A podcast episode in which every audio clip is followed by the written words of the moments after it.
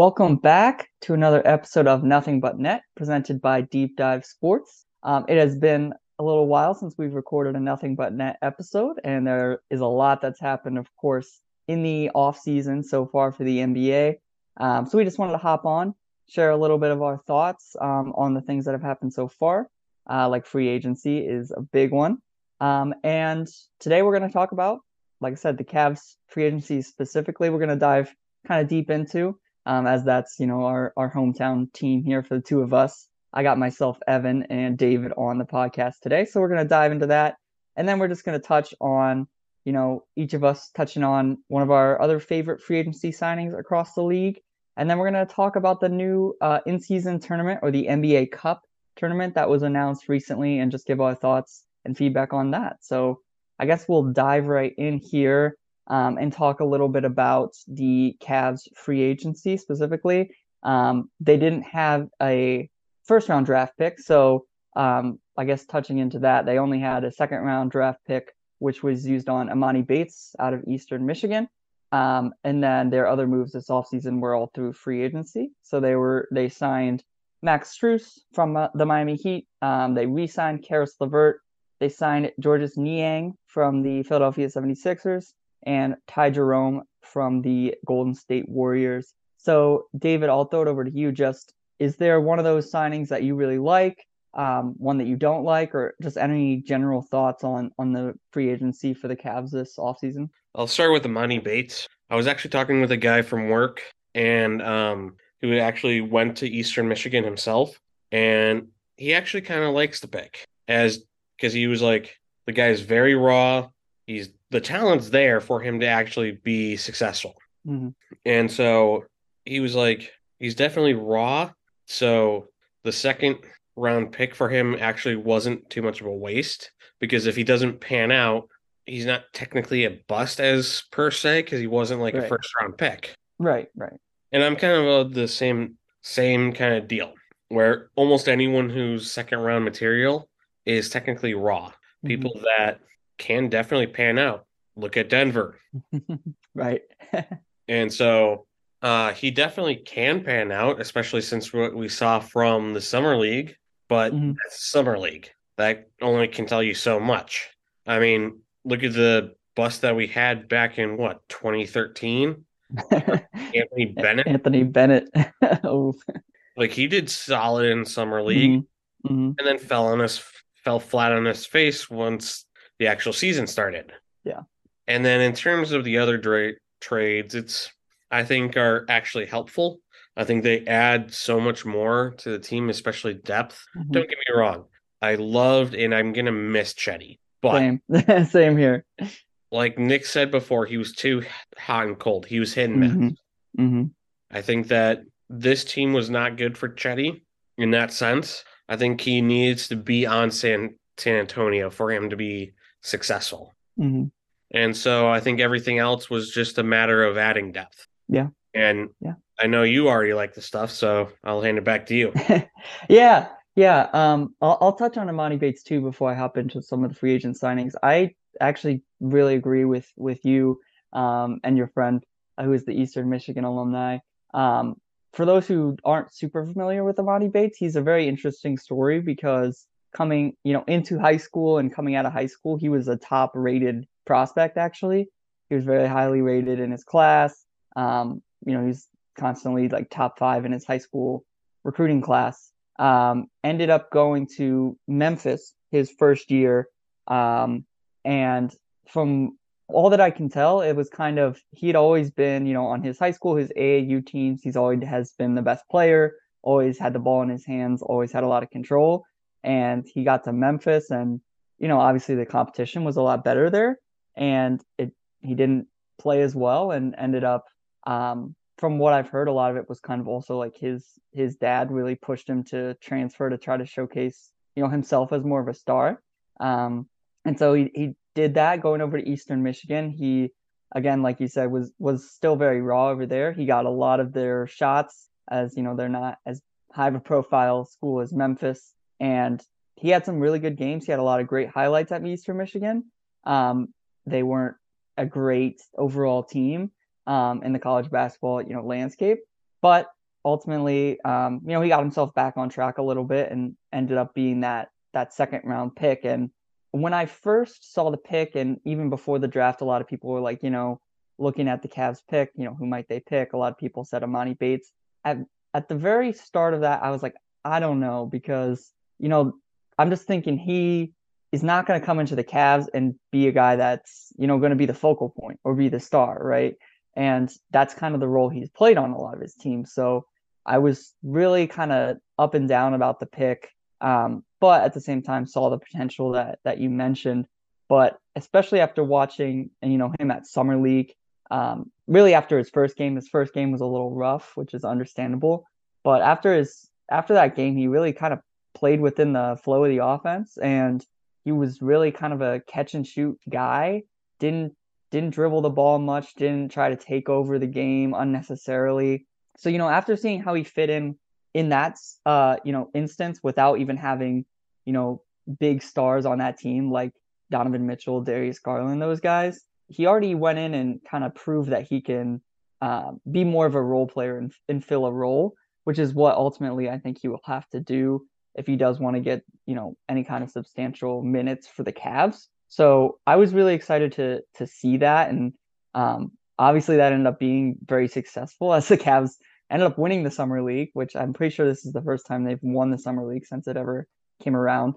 Um, and they were undefeated throughout the whole whole tournament. Um, and so I was super excited to see that. And I know this season, I don't know how much play he'll get with the Cavs. It'll probably be a lot with the um, Cleveland Charge now as the as the G League team, but he is on that two way contract, so I'm sure you know he'll go up and down um, a little bit throughout the season. So, but I'm excited to see what he can bring to the Cavs. And I actually heard um, on a Cavs podcast that I was listening to a really good comparison for him um, and what would be a really good uh, person for him to try to look up to would be Michael Porter Jr. You know, from that Nuggets team we were talking about he was another guy who was a big, highly touted recruit. You know, was kind of the guy on on some of his teams and even in college. And then he really kind of had to fill a role alongside Jokic, Jamal Murray, being more that catch and shoot guy. And obviously that was very successful for him and for their team, you know, getting them the championship this year. So if he could, you know, even get to 75, 80% of a Michael Porter Jr. type role, um, I think that would be a huge hit. Um, and I think you hit it right on the head too, where if it doesn't pan out, again, it's just a second round pick. It was a pick in the 40s. It's not like you can really call that a bust because there's so many players in that range that we might never even see touch an NBA floor. So it's kind of a high high reward, low risk pick, which I which I think good and especially for that um, area of the draft.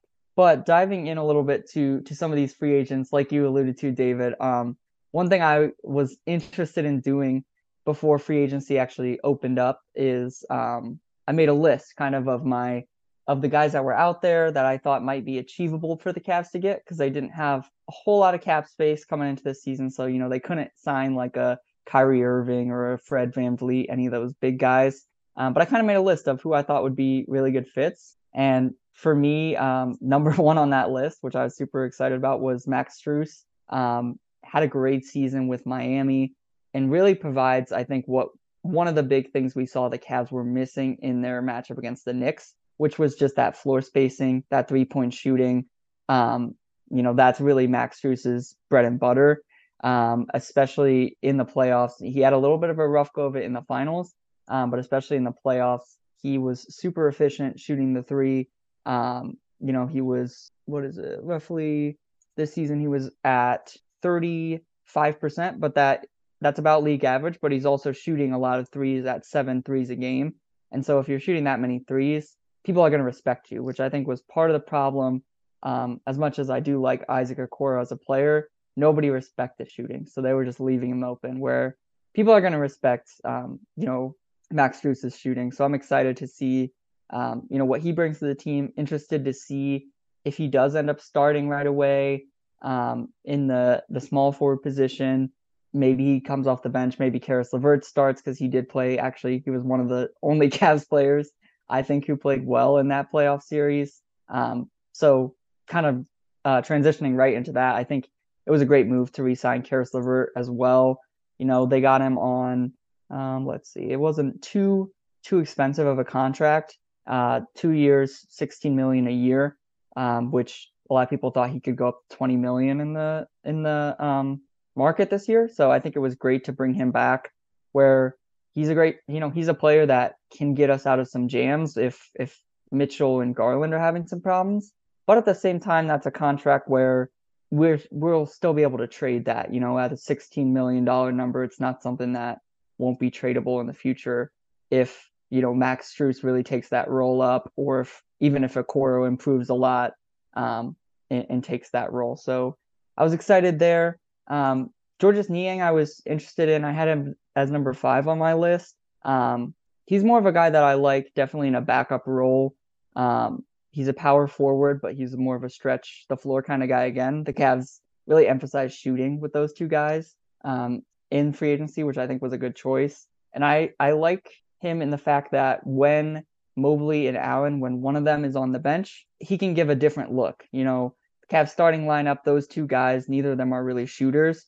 But I like to have that option to where when, you know, Jarrett Allen goes to the bench, Mobley switches over to the five, and then Niang can be more of a stretch guy and, and uh, things get a little less congested down low. So um, I like that pick. And I know um, him and Donovan Mitchell played together probably three or four seasons out in Utah, and they're good friends. So, um, you know, I think that's that's another reason to bring him in um, to keep Mitchell happy. And then the other one um, was just Ty Jerome coming from the the Golden State Warriors. I think bringing him in just helps to solidify that backup guard position. Um, with Mitchell and Garland, a lot of them are probably going to be, or one of them out of the two is probably going to be on the floor most times during the game.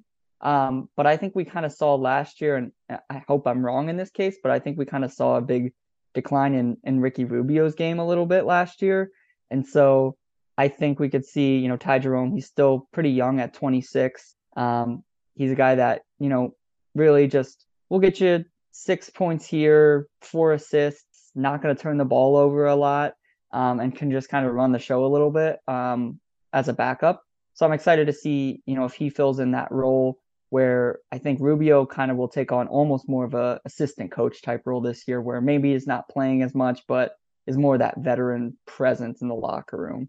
Um, so that was my thoughts on on those guys, and um, yeah, I just thought I thought it was a really good offseason for the Cavs, especially with you know going into the offseason not having a lot of cap space. We didn't know what we were really going to be able to do. Um, with Max Strus, that did end up being a sign and trade with the Heat um, and and the Spurs getting in there, of course, shipping out Cedi Osman and Lamar Stevens out to them. So, like you said, David, definitely going to miss those guys. They were um, fun to watch, especially these last couple years as the team continued to grow. But I think it was kind of necessary in terms to move this team potentially to the next level. Yeah, definitely. And it's like you said, we needed it. Mm-hmm. Definitely.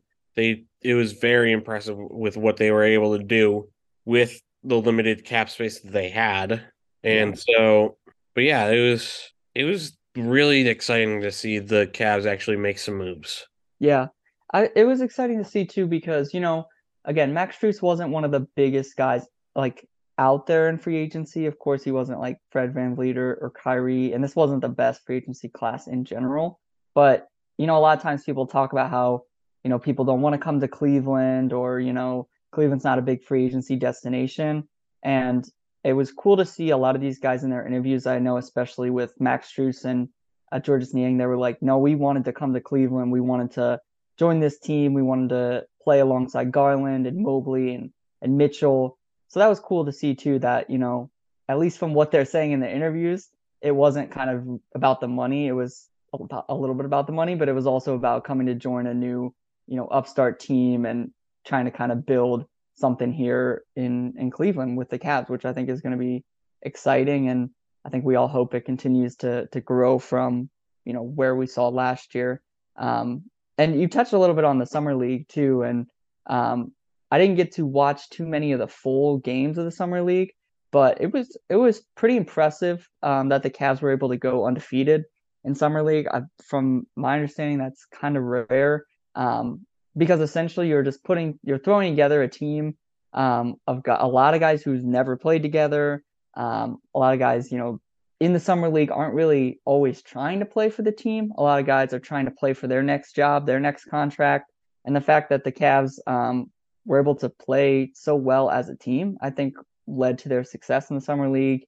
Um, and another uh, two couple guys or three guys I wanted to mention shout outs on uh, on summer league was definitely Isaiah Mobley, um, who's actually Evan Mobley's older brother, although he got drafted the year after um, Evan Mobley got drafted. He was definitely in, in those last couple playoff games. I think the Cavs MVP. He was kind of just uh, getting down low, posting up, making shots. Of course, playing great defense, similar to his brother um, which was awesome. Sam Merrill, who was on the Cavs G League team, and they signed him at the end of last year. Um, he's another guy that I think will get some shot with the with the Cavs in that he's a great shooter.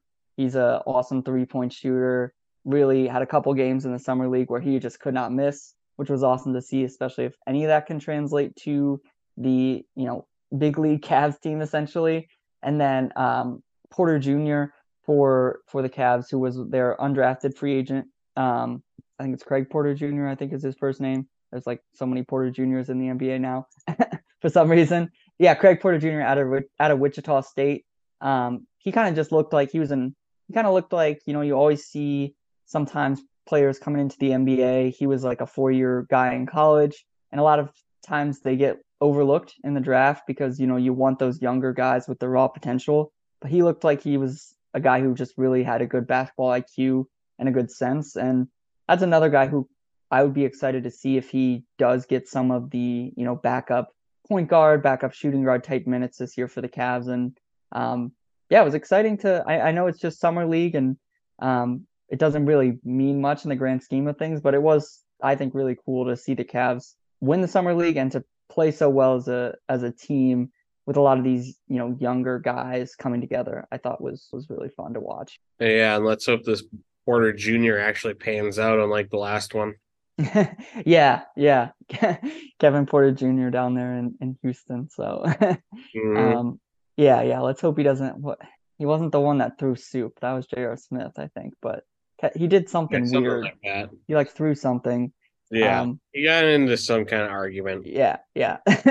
like, so let's hope there's let's hope there's none of that. This guy definitely seems to be a bit more mature coming into the league, which is mm. which is definitely a plus. Um, yeah, Cavs, I think. Um, anyways, anyways, anyways. So yeah, I mean, those are kind of my thoughts. Your th- uh, some of your thoughts you shared on the off season. Um, another name I don't have too much to say, but just to mention that that it did happen. The Cavs had a trade um, from the Jazz to get Damian Jones.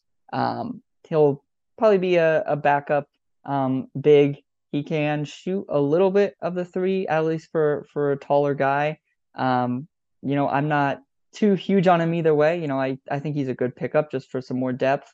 And again, he's one of those guys you never know. They I'm pretty sure they just traded him for like cash considerations. So that's another swing. You know, maybe he potentially hits. Maybe he ends up being your your main backup um, behind like Jarrett Allen, or maybe not. And I don't think it's too much of a you know risk doing that either way. Mm-hmm. Anything else you want to touch on about the offseason specifically of the Cavs before we move into a little more general? No, not this present time. I think we both covered it pretty well. All right, cool, cool. Um, then I thought it would be kind of interesting just for us to share, you know, since we dug a little deep into the Cavs' off season, um, would just be interesting to share a little bit of one of our just however you want to take it as your favorite off season signing for a team that's not the Cavs. Um, so it could be, you know, a big, big name player, smaller name player, um, wherever you want to go. So I can, I can hop into it. And mine is definitely more of a smaller name player, but I just think is a really good fit. Um, and for me, that was Taurean Prince actually going to the Lakers um, from Minnesota. Taurean Prince um, actually was on the Cavs a couple years back um, before they traded him to Minnesota. He's always just a guy who's who's really consistent. Um, he's another guy that can do a little bit of everything. You know, he's a pretty he's a solid defensive player, nothing too crazy. He definitely can space the floor and, and hit threes, which is nice. Um, especially this past year in Minnesota. Um, and actually, his year in Cleveland, his year in Cleveland, he he shot 41% from three, 38% this past year in Minnesota.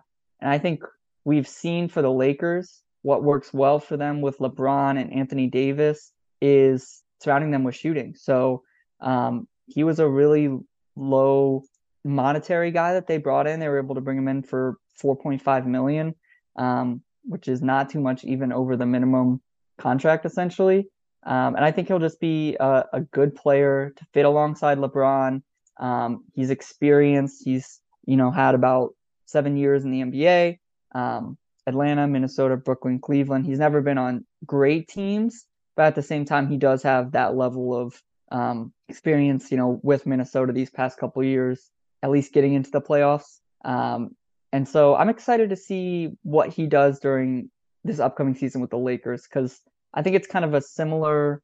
It could be a similar situation to to Rui Hachimura, who they did bring back, but also, you know, they brought him in and he wasn't the biggest name by any means, and then all of a sudden he just caught fire for them during the playoffs. So I think he's a guy that definitely is underrated and probably not as many people know too much about him because he's not, um, you know, on hasn't been on big name teams before. But I think he can be a good good player for the Lakers, and you know, of course, uh, at least for me, if I'm not cheering for the Cavs, I'm kind of cheering for LeBron at this point just to um, see him bolster his legacy even more. So I think getting good players around him, good shooters especially, is always something that's going to be successful. So I'm interested to see how that goes. So that was kind of my favorite. That was almost like a, a dark horse kind of signing for me. But um, did you have one uh, signing from a different team that you really liked? Uh, for me, um, it's more of well, actually, I'll give my favorite first, and that's Malik Beasley going to the Milwaukee Bucks. That's just another added piece to an already really good Milwaukee team because they were really good at, hey, like Nick had said several times in several episodes, where they took one massive superstar and then just built around him. Mm-hmm. This is another piece of that, I think, to that team. Uh, yeah. The guy scored literally almost 13 points a game. Uh, he rebounded decently well at three and about three and a half. Yeah especially for a smaller guy. You know, mm-hmm. but he's able to score. Takes a little bit of pressure off of Giannis in that in that terms. Now, what I was referring to before, uh, what I meant by I'll start with my favorite is one other one that I really liked was Harrison Barnes uh, mm-hmm. re-signing with Sacramento. Yeah, that's another one that I kind of wanted to focus on because it's like the guy. Yes, he's 31, but he was able to score 15 points a game last season four and a half rebounds and still had one and a half assists. Excuse me. So to me, that keeping that kind of leadership on that young of a team definitely helps. Mm-hmm. Especially if they want to go out and actually do something next season. Yeah. Yeah. I think I think what you said is the the nail on the head too is the leadership aspect of it. You know, um, I think a lot of people didn't know if he was going to get re-signed for the Kings because a lot of people kind of saw them trying to go after. Um, I heard a name I heard a lot of them going after was Kyle Kuzma. Um, you know, to get another scoring punch. And while I think he would have been good basketball wise, um, you're right that Harrison Barnes definitely has more of a leadership, more veteran role, more experience. He was on those Warriors teams way back in the day. You know, the the 2015 championship team. Um, he was a part of that team, and uh, you know, I'm sure learned a lot playing playing there. So I think that's awesome that they were able to keep him around. And although it's not anything too splashy, you know, bringing in a new name, um, I, I think it is a really good play, and especially for again a smaller market team like Sacramento. Of course, they were really exciting this season, so some guys might want to come just for that. But a lot of guys, it's not a New York, it's not an LA. A lot of guys aren't clamoring to be there. So in those cases, you kind of got to bring back the guys that play well for you. And so I, I agree that that was a really good um, move by them to retain to retain Barnes. Um, and also, I really like your pick with Malik Beasley for for the Bucks because, um, like you said, especially when Khris Middleton's had his health, his health has been up and down in the past couple years as, as as the second guy on the Bucks, and Giannis does. It's nice for Giannis to have a guy that can score, and especially with Malik Beasley, he's one of those microwave type guys. I feel like that, you know, he can get really hot in an instant where all of a sudden you look up and he hits three threes in a row, and all of a sudden he's got you know nine points in a minute and a half or something. Um, and I think that's something that the Bucks really lacked this season. Um, you know, obviously we know how good Giannis is, um, and and Khris Middleton is is always good when healthy, but their offense can get a little bit repetitive sometimes. Um, you know, with with Giannis not being a shooter, really, you know, getting more down into the paint. I think it's always helpful, like we talked about, or like I talked about with LeBron and and Taurean Prince. Always helpful to have those guys that can space the floor. Um, you know, that will be able to hit shots, but then ultimately, you know, players will be afraid of him hitting a bunch of shots when he gets hot, and then that'll give Giannis more space to operate. So I think that was a really good good move for him to to bring him in, and also with him, um, he's just coming off his the half season with the Lakers, so now he kind of knows he'll probably learned some things from LeBron, knows how to deal with playing under a little bit of pressure, um, which I think will lend well into playing, you know, this upcoming season with Giannis in the Bucks. So I like both of those both of those picks. I'll ask you uh I'll ask you this just because um I know it's a lot of people have talked about it. Do you like the signing of um Dillon Brooks going to the Rockets. Funny enough, I was literally about to bring that up. for for eight, 86 million dollars over four years, about 21 and a half million dollars a year. Um, what are your thoughts on that?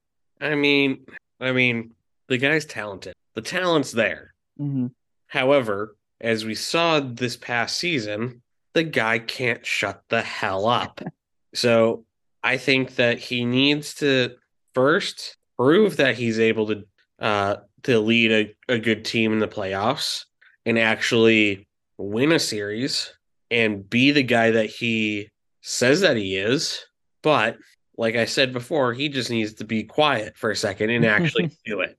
Yeah, yeah, for sure. I have definitely um, mixed feelings on it. I, I agree with you. I think after you know his spat with LeBron this last year in the playoffs. Um, I think a lot of people started talking about him as though he was like the worst player ever. You know, when people saying, "Oh, he's not going to get signed," he's he's still a good player. He was still, I believe, this year all defensive second team. He's a he's a great defensive player.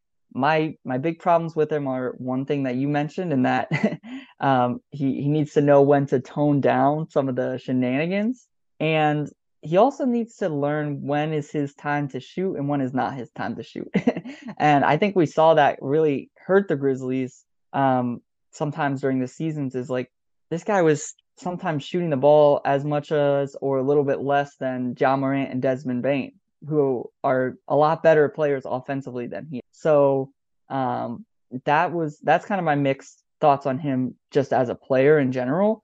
Um, in terms of the signing for the Rockets, again mixed thoughts because what a lot of people sometimes don't think about in in, in the NBA it's interesting where of course there's a um, there's a salary cap right and there's you know the luxury tax and you can't go above certain amounts but you also have a salary floor in the NBA where you have to use a certain percentage of your salary cap and the Rockets their team is pretty much full of young players which means their contracts are not very big because they're all still on their rookie contracts so in a sense, this move and their Fred Van VanVleet move, they almost had to spend that money in some way or another.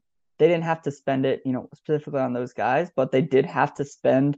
Um, I believe it's like 90% of the cap um, you have to spend in the NBA. So I think that's why the number kind of got higher than a lot of people expected. So I understand it, especially from that perspective.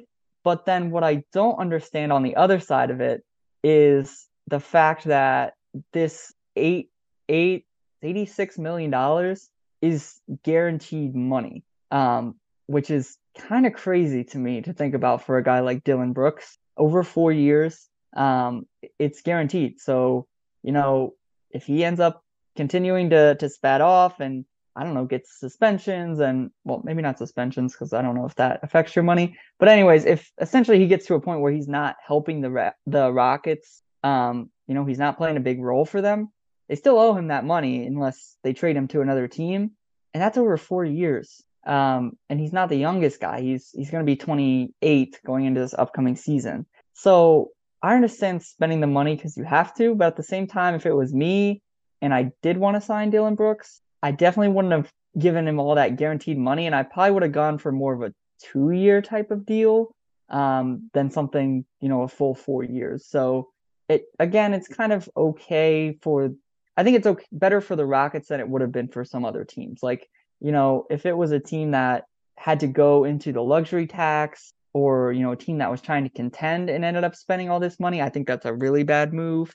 I think for the Rockets, it's just like a kind of a probably definitely probably overpaid a little bit, but it could be it could end up working out okay, but it also could end up going very poorly for them. Yeah, that definitely is true. Now, I got a question for you. Mm-hmm. How do you? Th- what are your thoughts on the new name for Memphis, the Memphis Guns and Roses? Oh my gosh. Uh, I don't have too many thoughts on it. Um, it'll be. I, I will say I think it's a good, another kind of good high reward, low risk move for them to actually bring in Derrick Rose. Um, because of course Ja's going to be out for those first 25 games for this season. Um, you know, they did bring in Marcus Smart, who's probably going to get a lot of those guard duties. But yeah. yes, yes, the Guns N' Roses uh, graphic that David's showing me currently. Um, but you know, Derrick Rose can still, while he's not the same guy he was, we know, um, you know, injuries derailed his career to some extent. Um, I think he can still play and he can still put up a meaningful stat line and help a team be successful. So I will be excited to see, you know, how well he'll play for them. And even interesting to see, you know, if he does play really well and then Ja comes back and maybe he's not playing as much, maybe then do they try to to move him before the trade deadline to another team that might need, you know, if another team had a had a guy go down with injury or something, uh, if Derrick Rose shows he can still play at a high level, I could see him then again getting flipped kind of to another team that may be looking for a guy like that. So it'll be interesting to see what he does and ultimately what the Grizzlies, how well they perform during that 25 game suspension for Ja for sure. Yeah, any, definitely. So any other thoughts that you have on off-season free agency, anything before we hop into our last topic of the in-season tournament? Nope, you brought up the one thing and I brought up the other thing. I love it. Oh, one thing one thing I do want to mention, um, just as we were talking about it earlier, so Lamar Stevens, he was a part of that um, deal over to the Spurs. He did actually just recently get waived from the Spurs. Um, he is someone that I will be interested to see where he ends up um, because obviously, you know, he's not a three point shooter, but he's he's a guy that plays really good defense. He's a guy um, that rebounds the ball really well, and he always plays with a huge amount of energy. Um, so I'll be interested to see where he ends up. Um, I would assume he does end up somewhere, just because I think he does have, you know, that motor, high motor aspect that will always kind of be in demand to some extent. So I will be interested to see where where um, Lamar Stevens ends up, and if it's maybe potentially on on one of the teams, you know, going into the playoffs, how much of a role he gets, or if it's you know just somewhere, uh, you know, on a rebuilding team um, I'd definitely be more excited to see him on a on a playoff team, of course. But he's someone that I think someone could get could get a steal for going after him because he's always going to play with an extreme high amount of energy.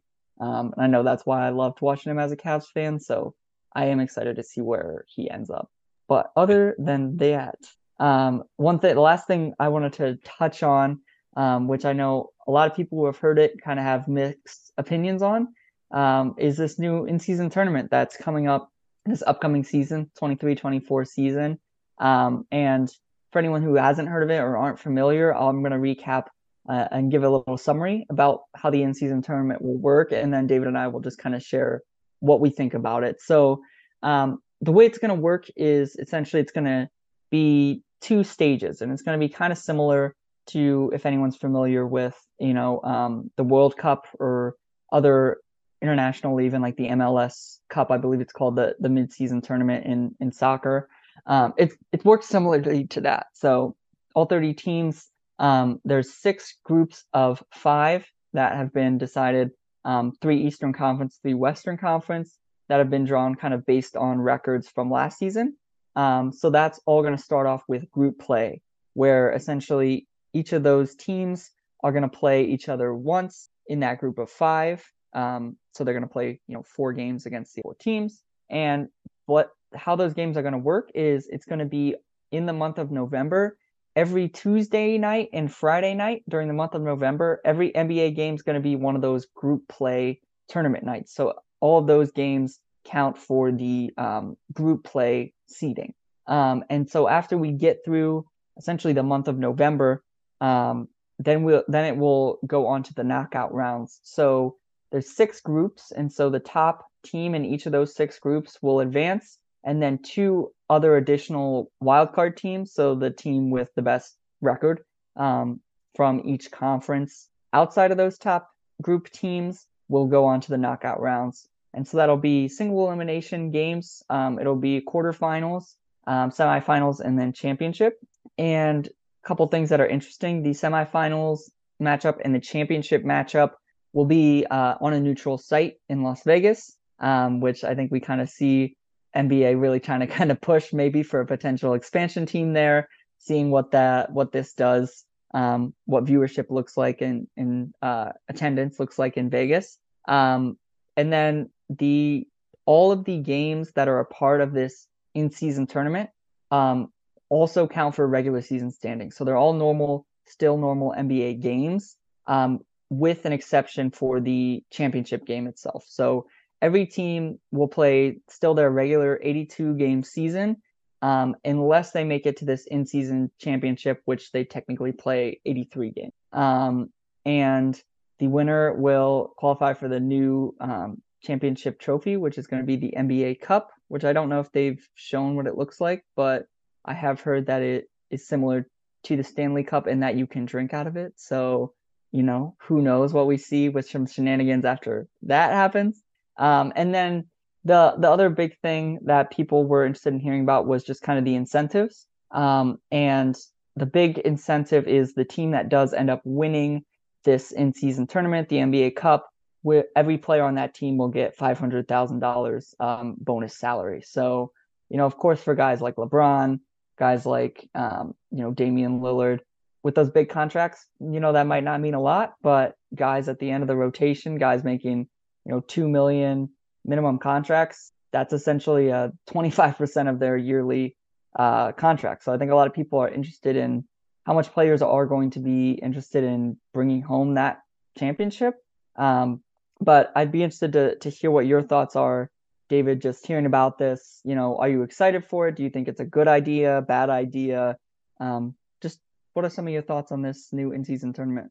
Honestly, um, I don't necessarily think it's a bad idea because it's n- not adding too much to the season. Mm-hmm. Um, so if it does, it's only one game, so it won't necessarily terribly hurt the guys that much um, especially since it's in November.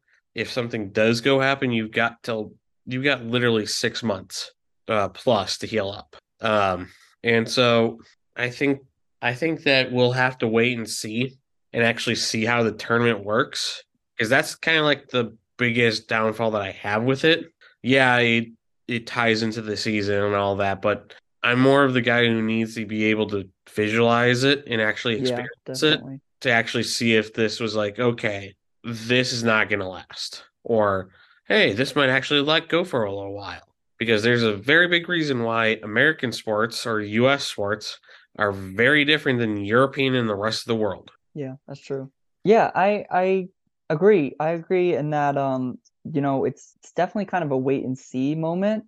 Um, for me though, I I do think that it's kind of a no again kind of like a no risk could be high reward situation for the league in that like you said every one of these games except for the except for the potential championship is still just a regular season game so in that in that circumstance it's not adding extra games except for those two teams um it's not you know so there's not increased injury risk really um the other thing is like people are wondering oh how are people going to care are people going to try for this tournament well it still counts for the regular season. So it's still going to count for, you know, playoff standings down the line.